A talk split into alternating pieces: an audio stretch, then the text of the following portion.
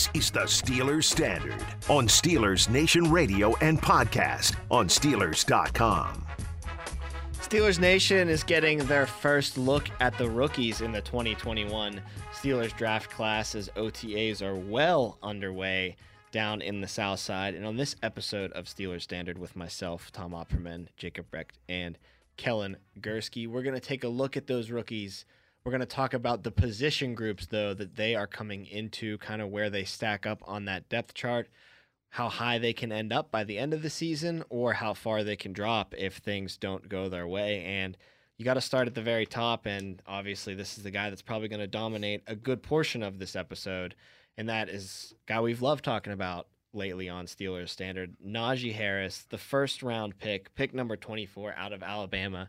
He comes into a running back room where his backup is Benny Snell and Anthony McFarland and Jaylen Samuels are kind of in a, I guess, if you want to call that a position battle for the third spot on that depth chart. Of course, they went out and got Kalen, Ballage uh, in the offseason as well. So there's another addition to that backfield he's clearly going to come in though and be the number one guy. I, I, don't even think that you need to debate a position battle between him and Benny Snell getting on the field. It's it's the expectation for Najee Harris to come in, be the lead back, and it's not even just you're the number one guy on the depth chart and you'll get you know 60% of the carries to the backups 40%. No, there's not going to be a two-headed monster here in Pittsburgh for the most part. Benny Snell, of course, will have to get some reps and give Najee some blows and knock on wood, hopefully Najee never gets injured, and Benny Snell would have to step up. But it's a workhorse kind of back that the Pittsburgh Steelers want, and Najee Harris is their guy.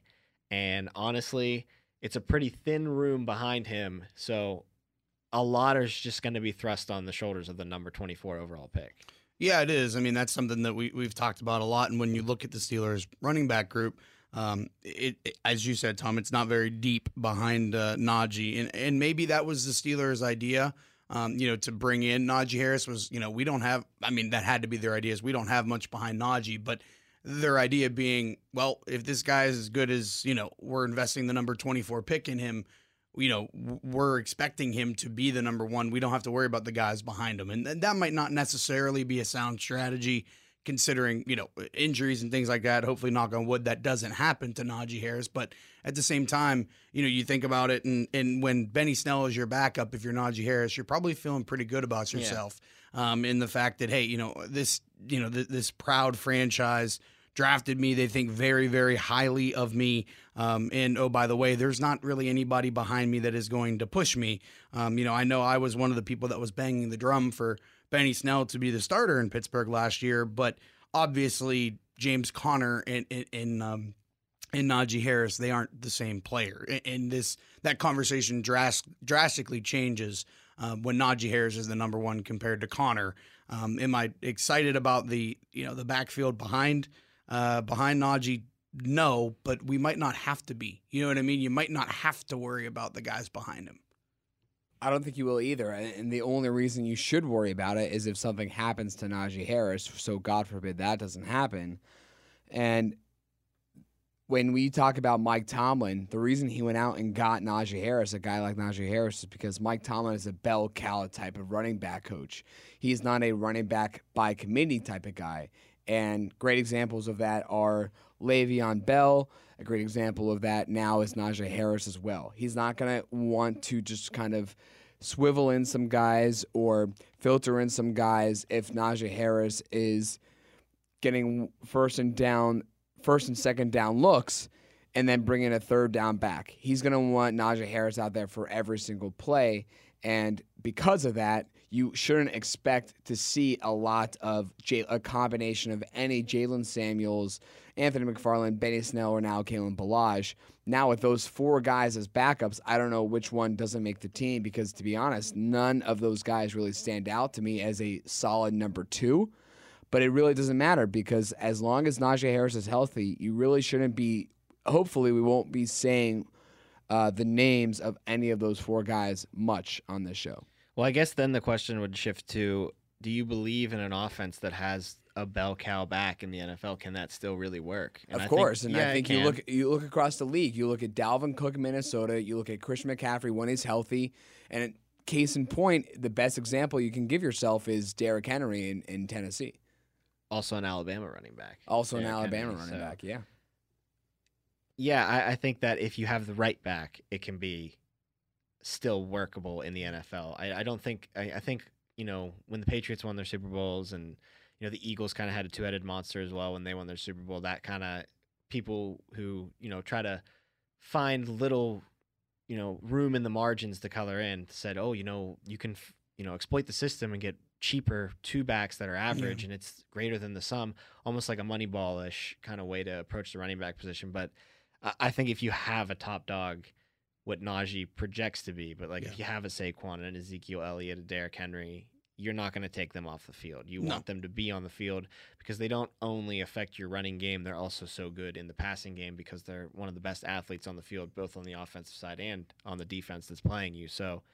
If it's the right back, I think the bell cow strategy is absolutely still applicable in the NFL, and I think it's smart for the Steelers to approach Najee's rookie year in that bell cow mentality because, hey, you were the first running back taken off the board. We used the first round pick on you, number 24 overall. You know, we feel comfortable that you're able to take this kind of a weight on your shoulder, be a guy who's going to be on the field 85% of the time when the offense is out there. Right, and and I was, you know, I know you, you guys listed some of the examples of you know number one backs, and I was going to say Nick Chubb, but obviously their situation's a little bit That's different. a unique situation. That's a very They- unique situation. that's not their two number one. Yeah, backs. it's not Yeah, their yeah. fault that they can't just throw Nick Chubb out there every play. I mean, they're forced to kind of use Hunt. I mean, I say forced, If they had to but move on from Kareem Hunt, though, they'd be more than comfortable they'd be throwing fine, Chubb right. out there. it's yeah. kind of Um, weird, don't you think, that with the lack of number one running backs, solid number one running backs, they could get a lot for, I think, in return for Kareem Hunt. Oh, absolutely. It's kind of like I mean, DeAngelo Williams was nowhere near No, the level of Kareem it's- Hunt, but it's kind of like he got on the field when the Steelers had Bell ever so slightly, just because he was such a good Well, running back. you I bring mean, up DeAngelo Williams in the Pittsburgh Steelers uniform. I think of DeAngelo Williams in the Carolina Jonathan uniform. Stewart Jonathan tandem. Stewart, was one yeah. of the best tandems in the oh, league. Oh, so yeah, yeah, by you far. can. That's a different story though. When you Right. get players of those calibers together But on the Benny same Snell roster. and those guys aren't Kareem Hunt, aren't No. Jonathan Stewart, aren't DeAngelo Williams. Exactly. Exactly. It's not even like the the backfields of the New England Patriots where it's Sony Michel Right. and James White. James you know what I mean? yeah. Those guys are just slightly above average to average guys whose Mm-hmm. whole creates a good sum for that position group. Yeah. It's not gonna be the case in Pittsburgh. There's no pieces around every like thing that the pieces around Najee Harris, a Snell, a McFarland, a Samuels can bring to the table. They're little unique Swiss Army knife things. Najee Harris has that in his All bag, of it, all yeah. of it. So there's no need to bring them on the field. no, Except for Benny Snell, of course, in the natural short spots where- yardage and or if Harris is just eating and he's getting 15 yard gain, 10 yard gain, 8 yard gain, 9 yard gain. I mean, guy needs a little break every Right. once in a while, right? you I mean, need somebody to give him a blow. well, and There- there's Snell's no capable. question. I think that's a good word for that. He's It's capable of doing that. Five carries a game. Yeah, I mean, and in situations if you don't want to use Najee Harris on the goal line, which I don't know why you wouldn't, because he's probably your best option to do so. If But- you don't want him to get killed. Right, but, But my- then I he's mean, got to work on becoming a bowling ball just falling forward. Right, 'cause eh, He's, you can't I- just sacrifice. I agree with you, Kellen. Like, why would you take him off the field? Because obviously he's the best option to plunge it in the end zone. Yes. Unless Benny Snell takes a good long look, beefs up in this offseason, and Which- just becomes a short yardage guy. I think Benny. I mean, I don't know. I, I think his situation is interesting because I think a lot of people were higher on him a couple. You know, I think two years ago than Oh, they were last year. I mean, there was a shot he could have become the guy. yeah, Definitely. Right, and I mean, I don't know. I I, I think he's a, he can be a fine short yardage guy or a backup in this league, a, ch- a change of pace guy. Um, but at the same time, he still has a, a lot of a, a lot of stuff to prove. He has a long way to go um, because last year. Like I said, I know that uh, I was one of the advocates for him to, to to start over James Conner in the beginning of the year, but that isn't the situation anymore. He isn't even going to be close to become a starter. So um, you know, not only do you have kind of a niche role, you know, if you're Benny Snell and you had kind of a niche role last year, um, even though, you know, you had to start a lot because Conner wasn't healthy, um, you have to really exploit your niche. If it is being a short yardage back, you have to be a really good short yardage back. You can't just be average because of the fact that, you know, when you look at Najee Harris, he's going to be on the field 93, 92% of the time. Um, so what I guess to your point, Tom, you know, when you mentioned all of the backs that have kind of one thing to offer, uh, the Swiss Army knife, you know, they have each have one thing. Samuel's more a receiver. McFarland's that fast. uh, elusive four, you know, four three forty type guy. You really have to hone in on that one skill and make it your best skill. Because if you don't, well, I mean, you look at Najee Harris. I'm not saying Najee Harris runs a four three forty, but he has all of that built in one package. Moving down the list, second round pick, pick number 55 for the Steelers, Pat Freiermuth, tight end out of Penn State. Maybe a little bit of a surprise to some people when he was taken. I was with shocked. This pick. Uh, I think a lot of people thought Happily shocked. once you took the running back, it goes back to offensive line in the next Mhm. couple of picks. But Steelers chose to wait on the offensive line picks, and instead they go with the number two tight end in this class. Uh, the number one tight end, obviously historic pick, being coming the first tight end to be taken as high as he was, with Kyle Pitts going number four to the Falcons in the modern era. Freiermuth was the number two guy on a lot of people's big boards, though. Pretty much to the point where it was a consensus this guy's your number two tight end. Steelers clearly felt like the void left by Vance McDonald retiring was something that needed to be addressed And it uh, did. ASAP. Yeah. Free agency was not in the cards, and when Freiermuth was sitting there at number 55, they snatched him right up. As far as where he sits on the depth chart, I don't think he has to worry about a Gentry being right behind him. He's already sitting at that Yeah. number two spot behind Eric Ebron. Uh, the thing that's nice about Freiermuth, unlike Najee Harris, you don't have to put everything on this guy's shoulders. You can treat him more so like a rookie without just having him hold a clipboard for the entirety Right. of a season. He's going to get a lot of good experience under his belt without the pressure of being number one in that tight end room where, you know, not only do you have to do the little things like block and make sure that you're just running the playbook correctly, if you're that number one guy, you're a massive part of the Steelers' offense as far as Ben Roethlisberger's being one of Ben Roethlisberger's targets. He loves tight ends, but that pressure is completely off of him. Eric Ebron obviously going to be that number one guy for the Steelers, and like I said, I think it's uh, whereas Najee, I have complete faith putting everything on his shoulders. I think it's good to kind of ease Freiermuth into this situation Right. because And I think it projects you want him to be the number one guy I, I Next don't- year, because- uh, yeah, probably. exactly. Because Ebron, uh, I mean, if he continues to perform like he did last year with the drops too, it'll be an easy decision. But yeah. Oh, absolutely. that's more money that you'd have to spend. Where Freiermuth, as soon as you can get Freiermuth as your number one tight end, that's three, four years on the cheap. Mhm. It is, and on top of that too, you think that about the fact that Ebron just flat out doesn't block anybody At all. um, at all, and at least Freiermuth can do it a little bit. Uh, I mean, he's not the best blocker in the world. He's got some things to learn in that respect, but at least he did it at Penn State. At least he can do it. I know blocking, um, you know, defensive linemen and linebackers at college is a lot different than doing it in the NFL.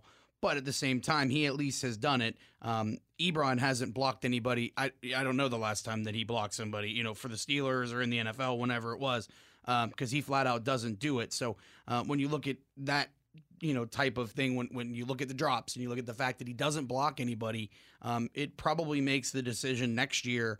Um, you know, the idea, I suppose, of of having Freiermuth be the number one tight end, it makes it a lot a lot easier because of that.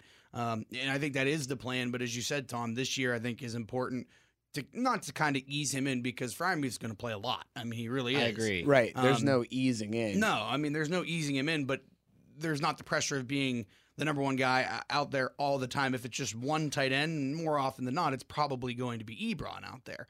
Um, and, and you know, then again, if it's one tight end, you can maybe split Ebron out and then use Freiermuth as the traditional tight end, which I think we'll see some. Um, but again, you're not putting all of the weight on him, and I think that's a good thing um, because the tight end position despe- desperately needed an upgrade, um, and, and we all kind of assumed that it was just going to be Stagnant. yeah, I mean, you were just going to go into the season, maybe bring in a free agent guy. Uh, it's obviously better. It's way better than where it was last Certainly year. Certainly not a lateral move. No, it makes you a lot better. And, and again, you know, I think that's why some people, um, you know, people were surprised by the move. I know I was, and I'm a Penn State guy. I was really surprised by the move, but um, it makes a whole hell of a lot of sense, especially if Ebron leaves next year. At least you still have a number one tight end. Yeah, and again, I like the fact that he's not just going to be holding a clipboard on the sidelines, Kellen. Like you said, he's going to be expected to play a lot, and I think he's going to be expected to be on the field blocking a lot too. Which, man, if he can get that kind of repertoire under his belt, because he was a playmaker at Penn State. Yeah. he was one of their biggest targets on the offense. Go up and get it ball. type of Go up guy. and get it. I mean. There's a reason why he got this nickname, Baby Gronk. I have a feeling he won't be playing too much like Gronk No, in the NFL. But if he could become a Gronk level blocker and use this rookie year as a really good opportunity to just Learn. hone in Yeah. on that skill set and really develop it, put on weight. You know he's going to put on 15, 20 pounds Sure, once he gets sure. into that Most NFL guys do, weight yeah. room.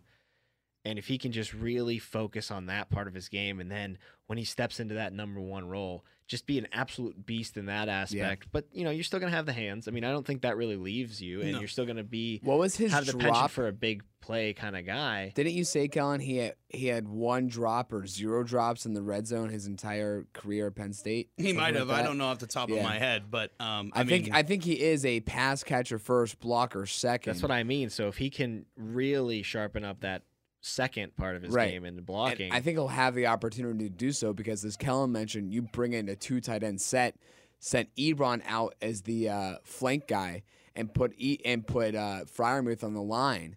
That that leads to just an extra lineman right there. You don't you can just use him as a decoy and send Ebron out as the legitimate receiver. And just they- give him more of those reps. Yeah, and, they kind of did that last year with McDonald and Ebron too. When McDonald was healthy, I know McDonald wasn't all that healthy a lot last year. Um, but at the same time, if you do that with Freiermuth and Ebron, I, I love Vance McDonald and he was a great pro. I mean, we never really saw the peak of what we all knew that he could be. Injuries played a big part in that, but um, I think Freiermuth is a much more versatile option. He's a much more athletic option. You know what I mean? It's an up. That's why we keep saying it's an upgrade at the position because even if um, you know you have Ebron split out wide and you have Freiermuth in at tight end, um, Freiermuth's a much better overall option. You know what I mean? Like even though he's a rookie and he has some things to figure out, he's still uh, at this point I think a better option and it makes the Steelers offense a lot better. Obviously. I will say this too about Freiermuth before we move down the list. I guarantee you he has about two to three touchdowns this year for the Steelers. I would like to see that. I Couple don't know big how many ones in the red zone. how many did Ebron have last year? Something like Ooh. six. he was a pretty heavy target in the red zone. Ebron scored his fair share of touchdowns, and I think he's going to score his fair share of touchdowns this year. But I'm just saying, wouldn't be surprised if the Steelers are in tight on the goal line, five yards out, seeing Freiermuth pop open over the middle for just a real quick Yeah. touchdown, one, two, maybe three times this season. So, So in the future, looking down the line, I know we're just talking about rookies, but rookie progression as they get older, the receiving corps, including wide receivers and tight ends, is probably going to look like Diontae Claypool, Freiermuth. I mean, Yeah. we, Juju's probably going to be gone. James, James Washington Washington's could probably, probably gonna be be gone. gone. He's probably going to be gone. So it's those three. And of course, whoever is the new face. Who. Kevin I mean, will Colbert will bring in, yeah. of course, there always will be. I mean, they didn't take. but a that's not that's a good core to have as I'll say this too: they didn't take a receiver in this 2021 draft for the first time in a long time. Right. Guarantee they'll take one in 2022. But also probably guarantee they did so because they had so much confidence So much- in Freiermuth as a receiver. Freiermuth is a receiver, but they also just had a packed Right. room at receiver. This is There probably no the need. most reliable four guys that they've had in a long time. They didn't feel the need to go out and get someone, even and then on top of that, six their fifth guy is Ray Ray, so they're perfectly yeah. content with that too. The number three round pick, number 87 overall, Kendrick Green out of Illinois, and we can kind of group him together with their number 128 overall pick in the fourth round, Dan Moore, because this is when they went on their run of improving that offensive line. With Kendrick Green, this is a guy that I said already feels in my bones is the number one guy. And I, I think if you gave Tomlin and the coaching staff truth serum, they would say in their heads in these OTA workouts, Yeah. he is already the number one guy. He's the starting center. There's so many pictures on Steelers.com of him working with Ben. I mean, you can just feel the train leaving the station for that to happen. So Kendrick Green, round three pick, going to step in immediately and be the starter at the center position, an incredibly important position. Uh, working with a Hall of Famer and Ben Roethlisberger, trying to be the uh, one half of that battery for his swan song. What a unique position for Green to be in, where his first year is going to be a Hall of Famer's last year for the We all most assume, likely. Yeah, we we think that that's going to be the case, but a lot of pressure on him. But I think he's got the skill set and the talent to really make a transition into the NFL and not be behind the eight ball at all. I think he'll kind of step in seamlessly. He'll be an incredible contributor, and I think that he'll really shore up that middle of that offensive line and add a nice piece between DeCastro and Dotson. Whereas when Pouncey left, you are losing a potential Hall of Famer there. And I'm not saying Kendrick Green's going to the Hall of Fame, but at least you're going to have an above average guy sitting there, and he's already above average with tons of room to grow just being a rookie. He's never played a game, Yeah. an NFL game yet, and he's got tons of room to We grow. said and- this Pro Football Focus list. He's already in the top as far as right centers are I concerned. mean that, and that gives you a, a lot of, um, you know, it gives you a lot of excitement that, that you know the Steelers maybe knocked one out of the park here, and they very well might have. I mean, there's a long way to go, and Kendrick Green Mm-hmm. has a lot to prove before you know before it's all said and done. And you know, is he going to be a Hall of Famer? No, but you at least have some confidence in him.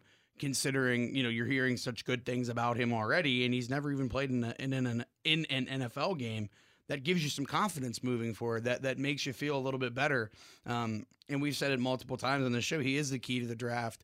Um, you know, if he plays well, it makes that draft look a hell of a lot better. You know, look what we got out of a, a third round pick. This is why we, you know, we use the second round pick on Freiermuth. And if Freiermuth plays well, well, then it, it, it, confirms it even more.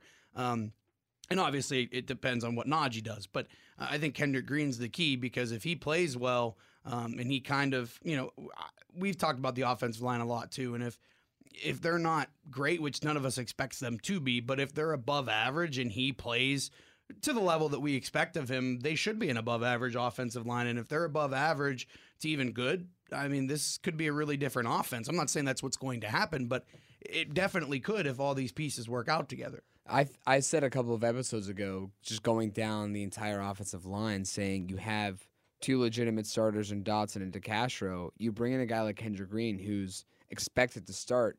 Three out of five is pretty good, and as you said, Kellen, that's already above average. I mean, average would be kind of two, I think. Getting to three, that's a little bit above, and then you bring in the combination of the tackle talent between those two guys, and you're sitting at three and a half. I think that's a pretty good shape to be in if it's running backs such as Benny Snell and Jaylen Samuels running the ball, it's a different conversation because those guys need as much help as they can get. With a running back like Najee Harris, this guy can do everything he can do despite the offensive line or how bad the offensive line could be. And in terms of pass protection, this was the number one pass protection unit in the NFL last year. And yeah, not all starters are returning, but you're going to see a lot of familiar faces and there should be no reason to think that that unit is going to fall from number one all the way to bottom 20 or something like that.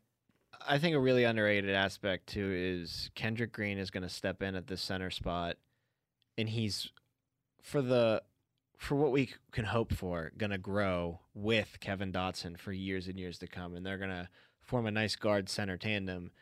And on top of that, he's got a veteran, really borderline Hall of Famer again. Probably won't get in, but definitely looking into that Steelers Hall of Honor down the road, and David DeCastro to learn from playing on that interior of the offensive line. And I know that DeCastro played guard, but you know, you can still take a lot from a guard if you're a starting center in this league and learn a lot from him. So I think that, you know, you got on the one side a potential tandem that can rule the inside of NFL offensive lines for a decade plus if Dotson reaches his potential and Green reaches his. And then on the other side, you've got the veteran that can really bestow a ton of wisdom onto both of those guys. So that interior part of that line is great.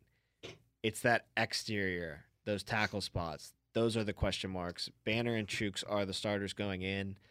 That was what the Steelers chose to address in their number 128 overall round four pick. Dan Moore, the offensive tackle out of Texas A&M. I mean, he's six foot six and he's 311 pounds. He was ranked the 12th best tackle in the class. So I mean, not terrible. No. Definitely not in the upper echelon, but definitely someone that could become a starter in the NFL one day or a contributor in the NFL one day.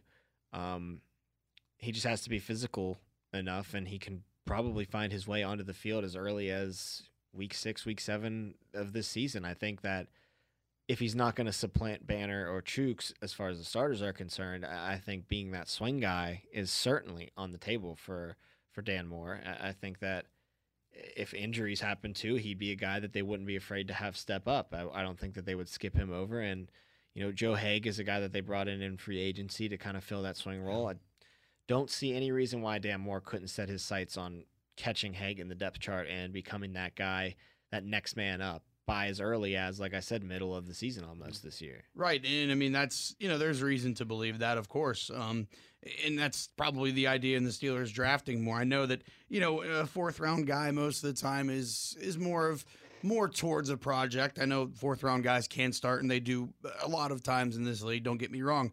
Um, but I, I think Yeah, I mean, I, I think Kevin Dotson was taken in the fourth round, Right, right. seven picks later than where they took Dan Moore. So Right. don't think it's far fetched to think that he could make his way onto the field. No, it's definitely not far fetched. Um, and I, I think I think he can push Haeg. And again, uh, I mean, we don't really know that much about Joe Haeg. I mean, I know he was on the Super Bowl winning, you know, uh, Buccaneers, you know, last year. But does that necessarily mean that he's a better player or whatever? No.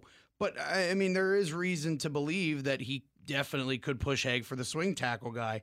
Um, I mean, you look back to to Zach Banner. That's what he started as, and not to say that you know we know what Zach Banner is because we don't, but you know, it's an interesting situation for Dan Moore. I think, you know, he at le- at the very least will have a shot at playing in his rookie year, and that's you know that's not a bad place to be in, especially when you're a fourth round draft pick.